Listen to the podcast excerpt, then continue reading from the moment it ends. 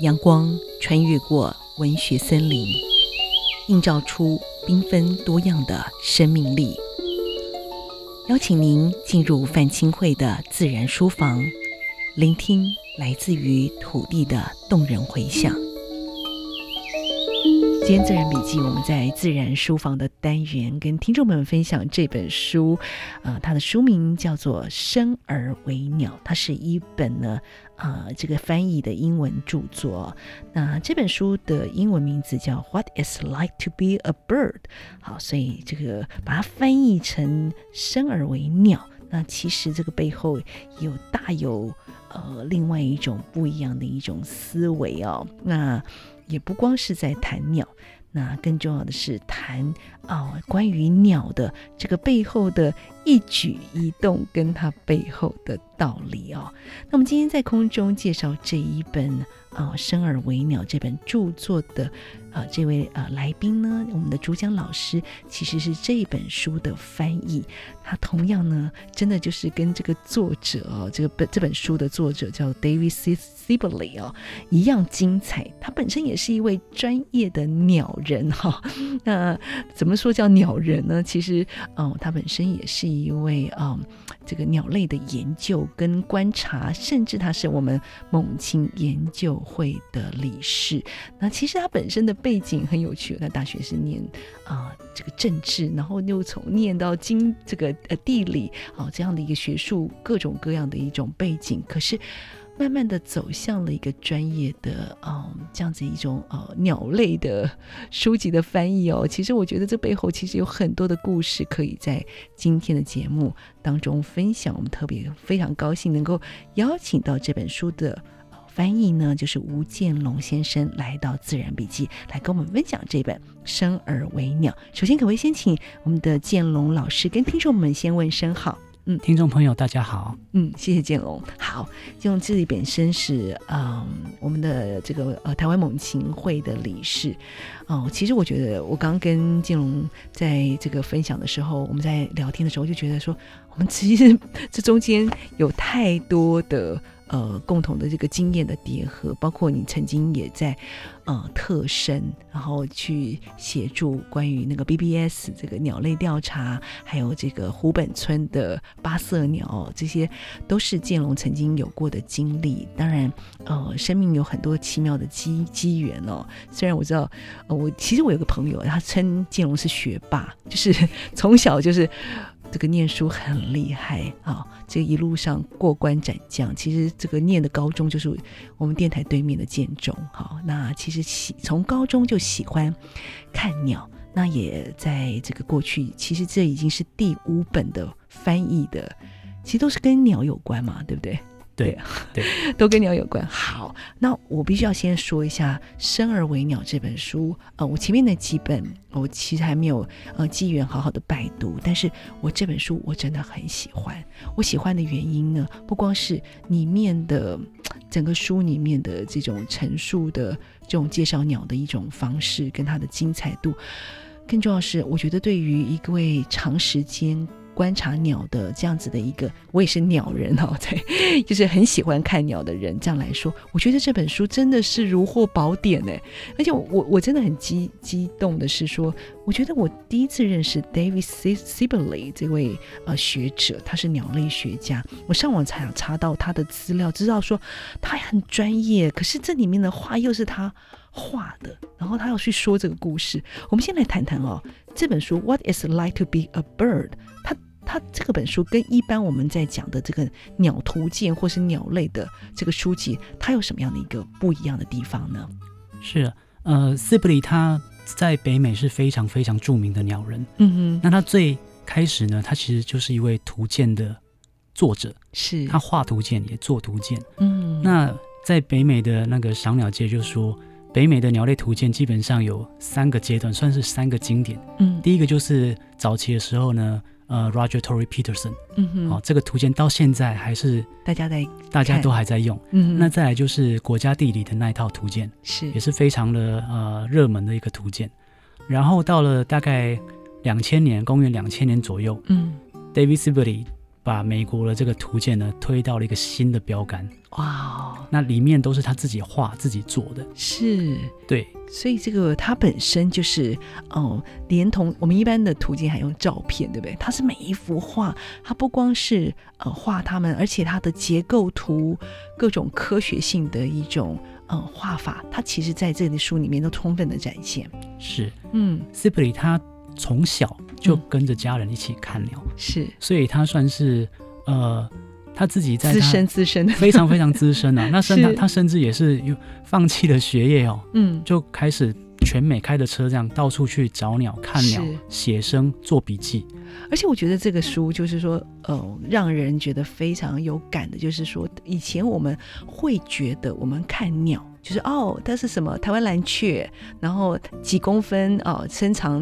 呃等等，然后它会进到了这个鸟的一种可能，它的一个整个的生命的结构，它的选择，它的判断，然后那所以我就就回到这本书《生而为鸟》哈，我们看一开始这个序言里面，呃，就有一位呃。有位这个学者在讲到说，这本书其实我们在想到鸟所有的生命当中，我们都觉得说啊，鸟不就是呃，它会唱歌啊、它会吃，它会交配，它是一切是依循着本能。那本能就像你好像被输入一个城市一样，你就像一个傀儡，你去进行所有的这个这个呃行为上的一种控制。可是他想的是用人的心灵或人的生命感官去了解这些鸟类的世界，这是不是就是生而为鸟希望能够传达的一个方向？我相信这是作者他他的用意哦，嗯哼因为他出了一本非常畅销的图鉴。嗯，那图鉴对我们一般赏鸟者来讲，就是说你按着图鉴，看着图鉴嘛，按图索骥，辨认出那只鸟来，然后这只鸟就在你的图鉴上面打个勾，嗯哼你就当做是看过它了。对，可是这呃，我们把比较哲学一点的说法，这是呃有点主客对立、嗯哼二元对立的。对对我是主，对，我看到什么，对方那个是一个客，可我怎么把这个客体给辨认出来？嗯哦，所以在在这个过程中是一个主客二元对立的。是那 Sibley 他写了这本书，他希望说能够当做一个中间传递者，嗯希望让我们更加理解说，如果当我们看到这只鸟的时候，对那我们不只是我们呃跟它二元对立的关系，嗯如果我们站在他对方的角色、的地位、的生活的各式各样的动作的时候，嗯他为什么这么做？他这么做的背后的生理机制等等等是什么样的情况？是这本书真的是，我觉得很，它从一开始的这个编排就是非常有趣，就是说这里面其实有八十四幅画，对不对？对主要的这些物种的，嗯，等于说你可以以生物啊，如果是超过甚至是超过八十几种的这个生这个鸟类，是超过对，但是你知道怎么读啊？我觉得他前面那个 introduction 那个导论是很精华的，就是他的这个导论里面，他可以把这些鸟的这个生理的各种机制，然后做了一个背景介绍，然后中间那个地方就是选集嘛，鸟类选集，最后又有一个把这些梳这个梳理的这些鸟类，又重新以一个好像个别的这种呃名册里面更精准的去把它去展现出来。你介绍一下为什么他要用这样子的方式？这个跟我们一般读的图鉴是非常不同的，是吧？是嗯，一般的图鉴，它的目的是要让呃使用者很快速的在野外能够按图索骥，对，所以它着重在每种鸟在野外的辨识特征，就嗯所谓的 field marks。对但是这本书呢，作者在序言的时候就有提到说，因为他在出这本书之前就已经刚出版了一本非常畅销的图鉴，嗯，所以他已经不想再不需要再多做一本图鉴了。对，可是他需要，他想要再做一本能够让一个入门的嗯，一般大众能够更加了解，除了图鉴，就除了辨识之外，对，鸟类这样这个类群的生物，还有什么其他呃值得我们去关观察嗯注了解的面向？对，那他最后他是一开始，呃，他一开始确实是有一种想要写另外一本图鉴的方式，嗯哼，但是他最后他就把找了很多主题，开始写很多短文，对，最后短文越写越多嗯，集合起来就变成了现在这本书这样样子。对，你会觉得好像每一篇就是你会好奇说啊，那个你你觉得鸟吃很少吗？就是说，诶，你你吃的像这英文讲 eat like the bird，就是觉得好像吃像小鸟吃的部分。如果你把你自己的体重去看待这个鸟吃的这个分量的时候，你会觉得。这个让你非常非常的惊惊讶哦。所以它其实有很多的人的投射反映到这些生命的本体，但是其实虽虽然它写的是北美的鸟类，但是你会发现。这里面的物种跟我们常常在台湾可以看到的一些鸟类，其实是基本上是出于同源的哦、我们待会儿来阅读这本书里面非常精彩的一些故事内容，呃，这个鸟类的这个介绍。我们先休息一会儿，稍后马上回来。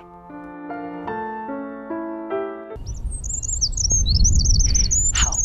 为什么我一开始要放这一支我们合欢山的交流的声音哦？其实交流我刚在自然笔记也播放过好多次，我一直觉得这只鸟很有趣，就是个头那么小，然后输出音量之大，然后发现说我在全世界来录音的时候，发现这只鸟还蛮容易录到的，在美国也录到，在欧洲也录到。然后我在这本呃《生而为鸟》的时候，因为他在讲北美的鸟嘛，他就特别在讲交流的哈，特别在讲交流，而且分分说有些交流还可以唱到两百二十个曲目。好，那光美国境内的交流就有曲目，就有各自有不同，所以交流这种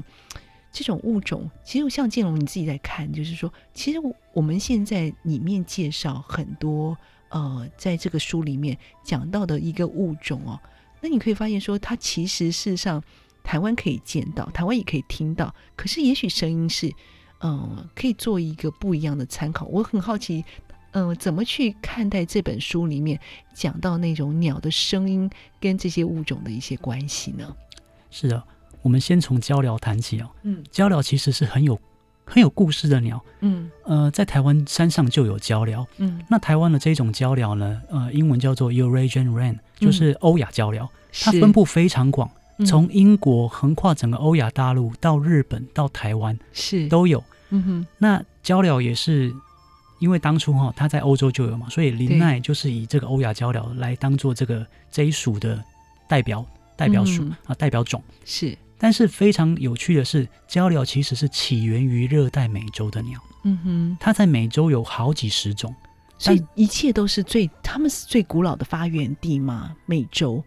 它们发源地哦在热带美洲，热带美洲，然后有少数几种，当那个南北美洲就是所谓的嗯巴拿马路桥相接之后，对有几种的鹪鹩往北迁。嗯哼那其中有一种呢，在冰河时期的时候越过了白令海峡，嗯哼到达了亚洲的最东端，然后一路往西扩是到欧洲。后来冰河期退却之后，这一就只有这一种嗯继续生存在欧亚大陆，是是就是成了现在我们台湾山上的这个鹪鹩。啊那台湾山上这个交流，也是当初在冰河时期的时候，台湾跟亚洲大陆相连的时候，嗯它来到台湾，所以台湾的鸟类像有一部分就是像鹪鹩这种属于古北界的鸟类。是对古北界的鸟类，就是最早从这种热带美洲过来，跨过白令海峡过来的这些鸟，对不对？呃，就鹪鹩就是这交样，流，对，交是流很很特殊的一个例子。我我我我觉得从交流的这个部分，待会我们还会从这个声音的部分来去谈哦。这是你这书里面讲的很好玩的部分，就是还有除了交流之外，我在这个书里面看到，我一再翻哦，哪些跟台湾很像的，比如说带菊鸟，好，或是说九红朱雀，好，那这些物种其实都呃跟台湾的像我们的火火冠带菊鸟，或是说你现在北美的那些朱雀。其实都长得很像，也就是说，它们可能都跟呃鹪鹩的命运一样，可能也是一种在之前也经过冰河时期来到的一个古北的一个境，这个这个缘呃缘起嘛。呃，如果以带菊这类来讲，带菊科的鸟，全世界目前总共有六种，嗯，四种在旧大陆，就是在欧亚，是，那北美是两种。嗯那带菊这种鸟，它是分布在整个我们讲全北区，全北区就是旧北区是哦，古北界加上新北界，嗯，新北界就是北美，古北界就是欧亚。嗯哼那欧亚有四种，然后呃，美洲有两种。对，那这种鸟它是分布在整个广泛分布在北半球的最呃温带的这种针叶林，嗯哼，所以在台湾它只有分布在台湾高山上的针叶林带。哦是哦，对，所以这些呃，我我在录那个火罐带菊鸟，我是在阿里山录的。也就是说，这些物种都是很独特的。其实，在我们的边呃这个周边国家，其实是没有办法看到这样子的物种，对不对？火冠带菊就是台湾的特有特种有。种，对，对，那其他像我们周边国家，比如说我们的邻国日本、韩国、中国大陆，嗯他们只有呃普通的就是所谓的欧亚带菊，对那是他们的冬候鸟。嗯，那在台湾就是我们欧亚带菊是台湾非常稀有的冬候鸟。是那除此之外，台湾还有自己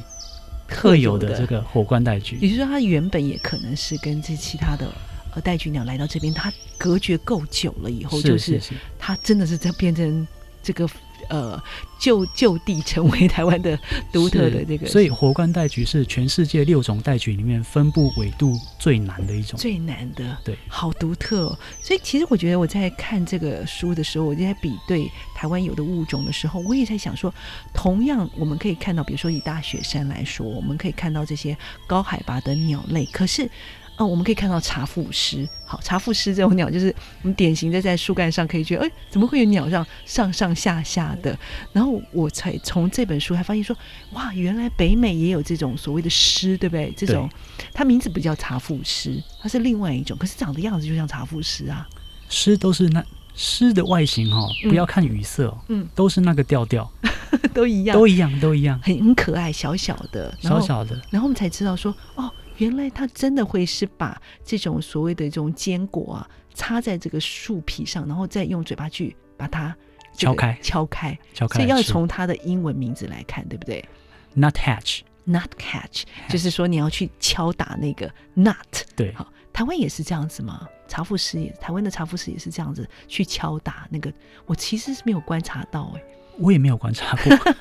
所以我觉得台湾可能有不同的技能，倒是它的生，就是说，因这本书很有趣，就是说，它虽然有很多物种，可是它在讲它的生存技能里面，特别从这种鸟为什么可以上上下下的跑，就发现说，哦，它的后脚其实是非常有力量的，对跟它的前脚。后就就是那个这个鸟就像松鼠一样，可以直这个上上下下，它不是跳的，它是在上面走的。是书中有提到说，嗯茶腹狮它跟呃啄木鸟这一类鸟很像，它们对都可以在树干上面直接扒着这样站在那边，是，但是呢，啄木鸟是用它的尾巴嗯，来做支撑，那对茶腹狮它不用尾巴来支撑树干，它是用它的后，它会一只脚在前，一只脚在后。对，然后用后面那只脚来当做那个支撑支。撑点，对，那啄木鸟它是两脚是平行 的，对，平行抓着，然后用尾巴来当一个支点。对，我觉得很好玩，就是说，如果我们以大雪山哈一棵树上面来看，我们可以看到茶夫狮，然后我们也可以听到大赤啄木在上面啄。可是大赤啄木呢，就像北美的这些啄木鸟一样，就台湾也有啄木鸟，那他他不是在跟你讲介绍啄木鸟而已，他跟你讲说为什么啄木鸟它不会让自己脑震荡。对对所以我这个问题我从来没有想过说，为什么这个啄木鸟不会让自己脑震荡？你看你这样的敲敲敲敲敲敲敲敲，你不觉得？然后而且还很有趣，说你会知道啄木鸟那边敲敲敲，可是你有想到啄木鸟敲完以后，它的舌头怎么进到那个木头里面去吃里面的虫子？它都画出来了耶！对，画出真的来，对啊，画出来之后它舌头多长？它是真正的长舌哎、舌头非常长了。啄木鸟的舌头它是长到说，嗯，不是只有收在口腔里面哦，是它是绕过你的后脑勺，一直绕到头顶上，这很不可思议。对，你可以从书里面你可以看到。好，可是我就在想到说，我把那个记忆抠回来说啊，我有看到那个大赤啄木、小啄木，我也看到了茶腹狮，这个书里都给我某种形态的解答。我就开始找，怎么没有白耳画眉呢？怎么没有冠羽画眉？怎么没有手鸟呢？才发现同样一棵树上，另外这一群生物其实是来自于喜马拉雅山，对吧？对对，这就是台湾很奇妙的地方。刚刚你讲到古北，古北界，界，另外一个就是华南界，呃，就是我们讲东洋界或叫做印度马来界。近印度马来就界是刚刚主持人提到说，它就是以喜马拉雅山系作为某些鸟的起源地。嗯是那台湾因为地理位置的关系哦，在冰河时期的时候跟亚洲大陆相连接。对，那这个时候呢，我们位我们的纬度刚好没有太北边，也没有太南边，嗯，所以在比较偏南边热带的东洋界啊、马来印度界的鸟。嗯对，到了台湾来，可是同时像鹪鹩、梅山雀这种来自古北界的鸟，嗯，也到了台湾来。那呃，古北界的鸟，它在呃有些种类跟北美，嗯就是所谓的新北界的鸟有些类似之处，嗯是，但是在东洋界的鸟，它很多种类呢，在北美就比较不一样。嗯，所以像刚刚提到的。白耳画眉、叟鸟，就传统上我们泛称的画眉类这一类的鸟对，哦，还有像呃我先前有提到的山椒鸟这种鸟，它就是很典型的以这个喜马拉雅山系作为这个作为那个发展起源的，缘起。对对对对，所以你听听看哦，其实台湾光从森林里面你就知道台湾多么的语言复杂，然后台湾是一个多么具有这种生命的缘起的一个多样性哦。其实这本书里面谈到了，呃，刚才不光是一个物种的缘起，还有那些南迁北访北返的各种候鸟，其实也在这个书里面有非常精彩的介绍。我们待会儿来继续聆听，休息一会儿，马上回来。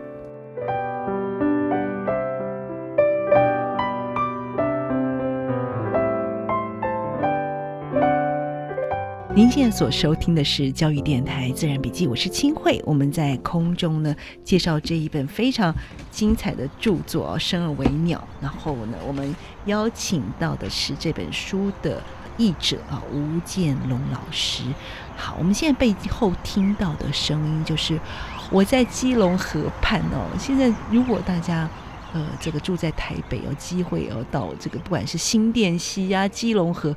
然后甚至在这个交通非常繁忙的这个都会的环境，你最容易听到的声音就是这个哈。那很多人都问我说：“请问那是声音是什么？这叫的好大声哦，到处都听得到哦。”其实你仔细看哦，其实这里面大概就会很很典型的就是两种鸟，一种呢就是叫做黑领椋鸟，另外一种叫做八哥，而且是呃加八哥吗？老师，这个是加八哥跟白尾八哥这两种，加八哥跟白尾八哥这两种，其实都外来种啊，这三种是外来种。这三种在台湾嗯都是外来种，但是如果我们如果到金门去，嗯，金门岛上的黑领椋鸟是原原原生生的，种。啊对，其实这几年这个我们的这个雀渠也是，以前我在都在金门才可以看到，对，现在这几年雀渠还有之前本来特生都在移除的，就是白腰白腰雀雀渠。曲，白腰雀渠，其实我觉得台北市应该大概有一只在移除，可是我去。嗯，嘉义或是去高雄柴山，整个都已经被攻占了，没错没错。对不对？白腰雀渠，呃，十多年前我还在特生中心嗯服务的时候，那个时候确实是有移除的计划，对，但是，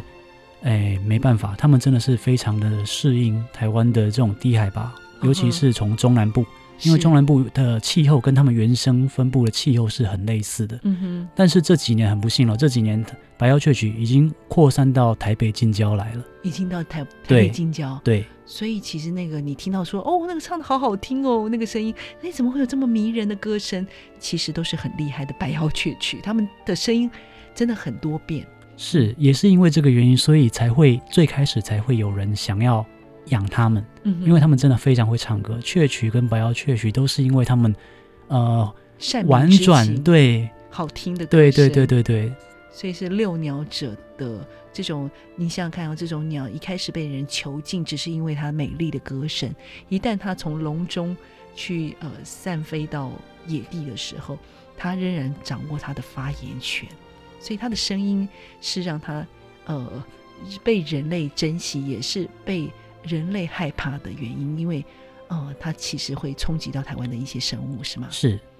嗯像以白腰雀曲为例哈，以前特生中心就有做过研究，嗯白腰雀曲它们呃会捕食台湾原生的一些小动物，比如说原生种的一些蜥蜴。嗯那另外呢，他们会跟台湾原生一些原生的一些小鸟去竞争巢洞。嗯哼那所谓巢洞，就是说有些小鸟它们是会利用洞穴，在洞穴里面筑巢。对以白腰雀曲来讲呢，他们在中南部的话，会利用一些竹林，嗯哦，像一些那个麻竹林、梦中竹林，这对竹子有些中间会破洞嘛，对他们就在这个竹洞里面筑巢。嗯但是如果没有白腰雀菊的话，本来这种小洞呢是会让像钟面鹰这类的小鸟嗯来用来使用的。可是这个时候呢，外来种就跟原生种之间就会产生就会产生哎竞竞争。那嗯，台湾的这些原生的小鸟呢，无法竞争过对，白腰雀菊，所以这些有限的筑巢的资源就被外来种给占据了。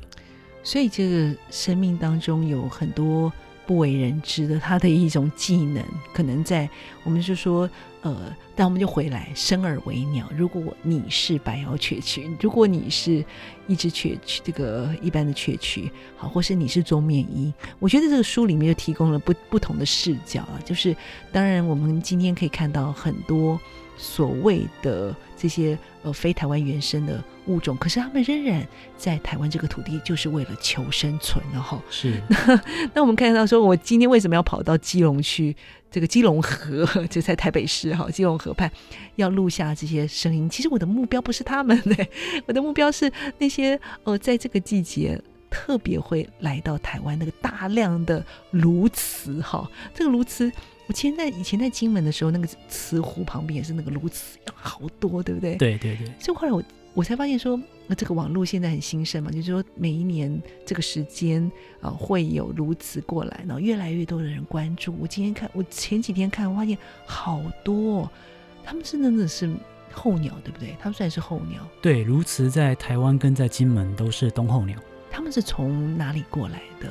它们繁殖的地方从呃日本呢、一直到欧亚大陆的北边，好、嗯像中国的北边嗯，都有鸬鹚繁殖。其实中国一直到华中地区都有鸬鹚繁殖，那我以前就是看鸬鹚嘛，就觉得哦一大批这样子，大家都会拍照，然后会会去关注。可是我看到这本书，看到鸬鹚才知道说，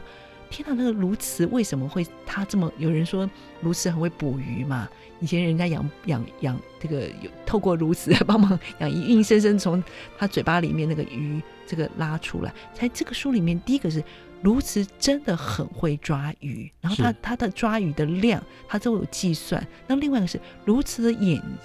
眼睛的构造，就是让它在水里可以看得很清楚。第三个是鸬鹚的羽毛是很有故事的，要不介绍这个物种？在这个这个呃，David 呃 Sibley 他怎么去介绍鸬鹚呢？鸬鹚它基本上是一种我们讲说游禽啊，就是它嗯会去潜水，对，它会潜水抓鱼，所以在呃中国还有现在在听说日本也是有一一个一个小地区的人嗯哦，渔夫哦是会养鸬鹚，然后在他们的钓脖鱼，对，在他们的脖子套一个套索，嗯，那鸬鹚把它放到河里面去抓到鱼之后，因为那个套索然后把被它吞进去，对，它就吞不下 去嘛，好可怜，那吞不下去呢，呃，上岸之后呢，那个主人就把鱼给弄出来，可是就会给他们小鱼当做一个奖赏。啊、大鱼给我吃，对对小对鱼给你吃，对对对，这是传统呢，传统上人类跟那个呃鸬鹚，亚洲这边的渔夫哦，有一种嗯这种利互相互助利用的关系、啊。我觉得鸬鹚比较吃 亏。OK，对好这里面有很多的量化的一个研究，都让我觉得很惊讶，就是它怎么去计算这些鸟类飞行的速度、它的食量、它的热量的消耗等等的。那我们以鸬鹚为例，当然他也讲到说，鸬鹚是世界上效率最好的海洋捕食者，平均来说，其单位努力的渔获量比其他动物都还要来来得高。啊，鸬鹚这么会捕这种呃渔获的时候，跟它的视觉有很大的关系，所以它这里面有一个图特别来去解呃解释这个鸬鹚在呃。鸬鹚好像戴了一个蛙镜一样，你可以看得很清楚，你知道吗？就是它不跟一般的鸟就是就是不太一样，就是它会去去分析它的眼睛哦。当然，你要说怎么怎么看得清楚，这个肯定你要懂从书里面慢慢去阅读。好，但是我很喜欢他在讲到鸬鹚的羽毛，那它的羽鸬鹚羽毛，一般我们就说，好像很多鸟的这个羽毛都有防水漆一样，就是对就会防泼水嘛，对不对？对对然后可是鸬鹚的这个羽毛是外层是有会沾湿的，对，鸬鹚反而它很特殊的是，把羽毛演化成嗯，它故意的，故意要让故意它湿故意一的半会湿，嗯一半会沾湿，因为呢，它沾湿之后呢，可能有助于它在水水下活动对啊、哦，因为比较湿嘛，嗯它就不会那个不沾水的情况会让它浮起来。嗯，但是呢，它又不能全湿，因为对全湿的话，它很快就会太冷了嘛，湿是到里湿透到里面去，所以鸬鹚就它的羽毛变成说，它只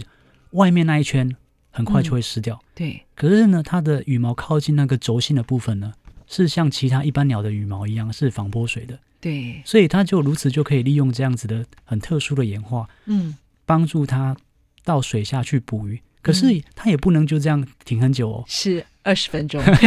还可以去计算哦。我就说他的精准到说，你二十分钟以后，它的吸水量到达这个体重的百分之多少以后，他必须要离开，否则他就是这个这个就接下来上来就会有一些困难。所以你会知道说，人类的仿生学是怎么来的， 就是你怎么去从生物的某些的技能跟它的一个生物设计里面找到了其呃这个应用的一种配宝哈小技能。所以在像美国，他们的这个基础科学研究算是相当发达嘛，所以是一方面也可以看出他们的这个鸟类学家哦是非常的精细的对精巧非常基础的生理学，对，啊，基础的运动力学各方各方面的研究，嗯，对，你不要看到一个小小的发现，就是他怎么去看待这些生命当中的那种所有的他的这个选择、他的飞行、他的起飞跟降落、他的一个运动的定理、他的一个生理的结构，比如说他的骨骼在哪里转弯，它是其实都很有机械性的一种是巧思。是我可以再举一个例子哦，嗯，呃，这本书里面没有提到，但是我在之前翻译的另外一本书叫《鱼的奇迹》里面就有提到说，传统上我们认为要飞行的时候，你要怎么样阻力变得很小，就是表面越光滑平顺越好，对不嗯对？可是呢，呃，鸟类学家研究鸟类之后发现，诶，有些鸟在飞的时候，羽毛有些部分的羽毛会故意 要翘特，起来，嗯嗯，对故意怎么样啊？比如说在尖端、在末端，或者是甚至就在表面某些地方会会有那个翘起来的，对，这很不合我们原来的想象嘛。是，那鸟类学家跟那个呃物理学家一起研究之后，才发现说，原来这样可以有助于这些空气哦经过表面的时候会产生微小的一些乱流，对，反而你有一些小小的凸起嗯。是可以减少那些乱流的。啊、我觉得这些部分真的就是谁这个书里面有也有提到很多，呃，让让人家觉得很惊讶。比如说，你稍微去怎么样呃拍打，然后那些呃昆虫会怎么样出现，对不对？然后对帮助它很快可以找到食物，然后对或是说，甚至像你看的无色鸟，某些的这种鸟类前面像胡须一样的那些小毛，对然后都是可能就是帮助它某些的物质，这个它要吃的食物当中，就是每一个羽毛的不是在用来飞而已，它有很多的技能跟它的要吃的一些生存策略都有很大的关系。对这些羽毛的所谓的特化，嗯，羽毛，那这本书里面也有提到羽毛的发展啊。嗯那从最开始，羽毛可在我们现在已经蛮明确知道说，在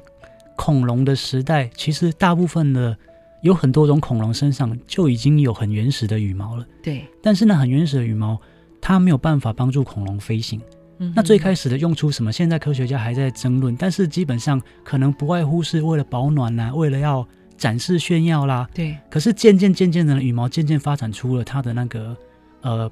瓣状构造之后，嗯，那有些会跑到爬到树上去滑翔的这些恐龙，对它可能借此增进了它滑翔的能力等等之类的。这很多科学家还在研究，嗯哼但是呢，以现在现存的鸟类啊，其实我们现在也都认为说，现存的鸟类其实就是恐龙的后裔啊。嗯哼那对对，那这些这些现当代的恐龙们呢，它们身上的羽毛嗯已经演化成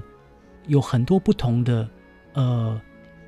这个作用，嗯很多功用不同的功用。对那这些功用在它们的呃一生的不同时期呢，它不它不见得会一直长着那样子的羽毛。嗯比如说像有些鸟，它在繁殖期的时候对会特别长出装饰用的，我们叫是饰羽。是羽对，嗯那等到它这个繁殖期结束之后，它这个饰羽就会脱落，对就变得比较朴素嗯哈、哦，就那个就变得比较滑顺。啊，所以就是每一种的呃展现，其实背后都大有学问。那你会觉得说，这到底是怎么进行的？这个背后，你真的认为这一切这么的理所当然吗？好，那我觉得人类从这个鸟类的身上，从它的生理结构，一片羽毛啊。这个一一片羽毛都大有学问哦。我们再待会儿呢，再来继续阅读这本非常精彩的著作《生而为鸟》。那我们休息一会儿，稍后马上回来。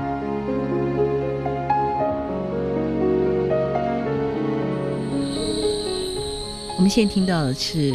一只和林鸮的声音哦，所以这只呃猫头鹰，呃，其实我觉得我自己在野外很喜欢录猫头鹰的声音，然后我也对猫头鹰非常的喜欢。然后这本书里面刚好也谈到了这个猫头鹰哦，它这个它的鸣唱，然后它的叫声，然后它的羽毛，还有猫头鹰怎么听。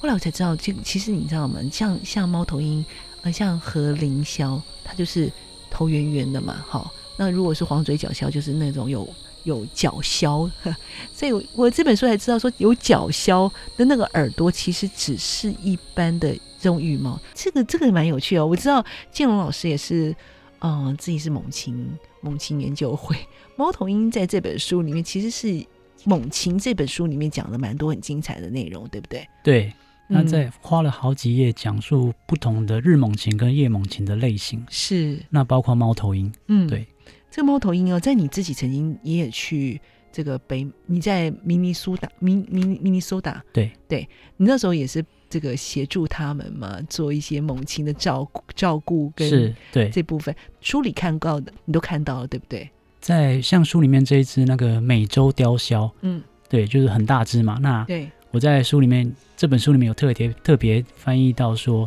它的英文名称叫 Great Horned Owl。嗯，那英文如果呃直接翻译成中文的话，就是大角鸮。大脚鸮，，对，但是呢，它的头上这两个，嗯，我们羽，呃对它，其实不是它的角羽，也触不是对，也也不是耳朵，嗯，它只是羽毛。对，那它的它的作用跟听觉一点关系都没有。真的好，我就我以为那是耳朵哎、我们一直误解说啊，那个就是他张开他的耳朵在聆听，结果他耳朵其实是在呃这个他的脸两侧旁边对，在眼睛的后侧，后侧，对而且还外面还盖着这个嗯，特别把毛就是有有覆盖它的羽毛，对，所以从外表上面是看不到的，看不到它的。我们讲耳孔，因为耳它孔因为它不像我们哺乳类有一个外耳壳，对，鸟类没有外耳壳，它就是头骨上面一个开孔这样子。所以这这本书里面甚至还可以告诉你，它以苍鸮这种其实有点像我们的草鸮，很像，它很们是像同一科的。同一科，所以我在想，可能畅销就是台湾的草销也是这样子听。如果你看过这本书，就会知道说，这种这种这种猫头鹰，它很有趣的是，它耳朵是不对称的。所谓不对称，是说它的左右耳哦，它一个一个呃，它的右耳是听右上方，左耳是听左下方。这个部分是帮助它去监测这些。嗯，很精准的位置，所以你看猫头鹰的头，有的时候可以转到整个是整个往 转到两百七十度嘛，就这样对整个倒立过来，对不对？这方面它听是吗？是，呃，嗯猫头鹰它的并并不是所有猫头鹰都有这样构造，但是呢，我们嗯现在已经发现说有几种猫头鹰，它的耳孔哦，嗯，在骨骼上面是不对称的。那不对称，一方面是上下不对称，一个比较高，一个比较低；对，另外一个是它的开口，嗯并不是两个都往各自左右方向、水平方向开口，不是，会有一个往上，会有一个往下。这个只有猫头鹰吗？还是说其实其实很多鸟都是这样子吗？目前呃，应该是猫头鹰是蛮明显的这种状况。那其他一般的鸟，嗯，比如说我们吃鸡头跟 啃鸡头、啃鸭头的时候，在鸡头、鸭头的眼睛后面有一个小圆洞，我从来不知道那就是耳朵哎、那个就是它们的耳孔。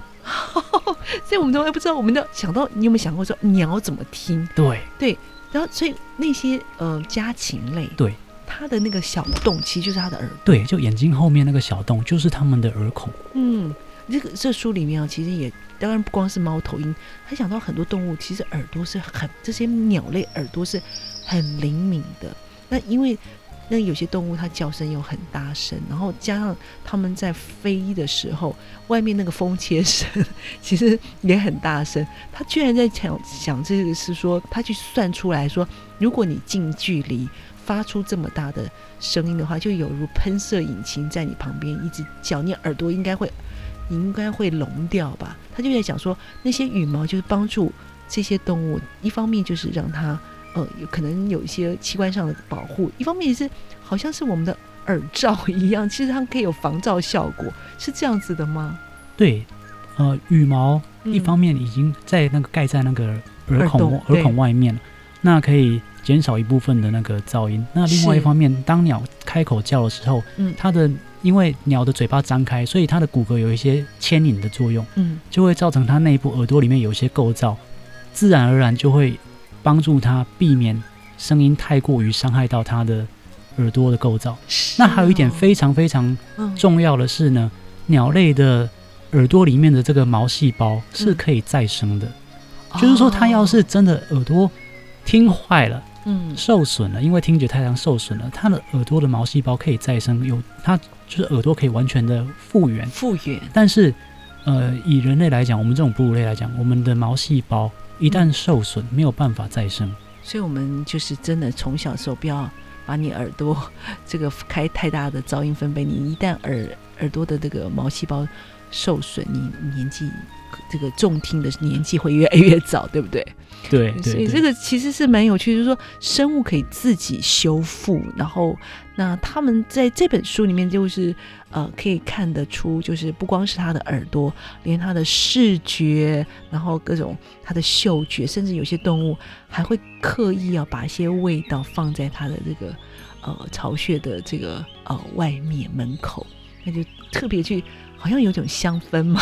对会拿一些树脂之类的，对或者是有香氛的一些那个呃植物的物质，然后在洞口。去涂抹一抹圈，那这个或许可以有助于遮盖掉它的本身的味道。对对对，那另外呢，有些鸟在繁殖季节时候呢，它身上分泌的油脂味道也会改变。嗯那它就在繁殖那个时候，用它自己的那个油脂涂抹在身上呢，嗯。呃，天敌可能就比较不容易发现它的存在。啊，是不是？所以我觉得这本书我读到每一种，它而且它不是说按照那些物种，是每一个策略、每一个部分，它是分散在不同的动物的部分，但是让你都大开眼界。对，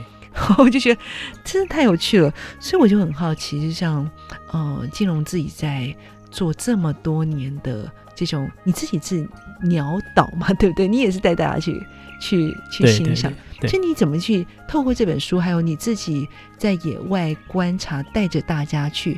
欣赏这些嗯野外的这些呃大自然生命，你都是带大家去看鸟嘛，对吧？就是主要是鸟拍照，是嗯，拍主照，要是以鸟导这个工作来讲，嗯它的、它的工作内容就是要带着你的客人到嗯野外去把，把、看鸟，他们想要看的鸟找到，然嗯后认出来。嗯啊，哼，特别是如果我们是带外国人的话，因为是外国人他带外国人千里迢迢跑到台湾来，他们特别想要看台湾的特有种。嗯这表特有种意思就是说呢，这个鸟只有在台台湾湾嗯才有，是，所以以他们才会花那么多时间跟机票钱跑到台湾来。嗯那毕竟他们对这个地方不熟嘛，嗯那我们作为一个当地的鸟导，我们的工作就是要把台湾的特有种找给他们看。嗯哼，那另外有些鸟他们不见得像我们那么熟悉，所以呢，是也要看到某些鸟，即便不是特有种，也要很快的认出来，跟他们讲这是什么鸟。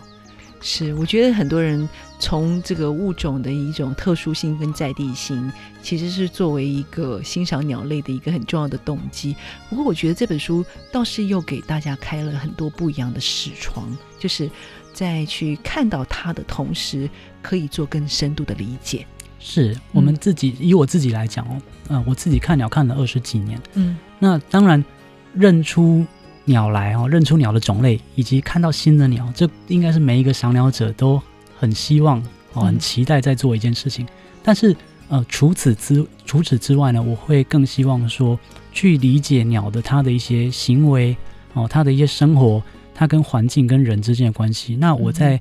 带呃做导览解说的时候，我也会尽量的把这些故事嗯传达给、呃一般的大众。对不管是外国人或者是我们台湾本地的游客。是，所以我觉得这书里面的鸟的这个生命的一种再现，然后再去思考它的一个，嗯，不管是理解它它的生理啊，或是它的一种生存技能等等。它虽然叫做生而为鸟，其实我也会，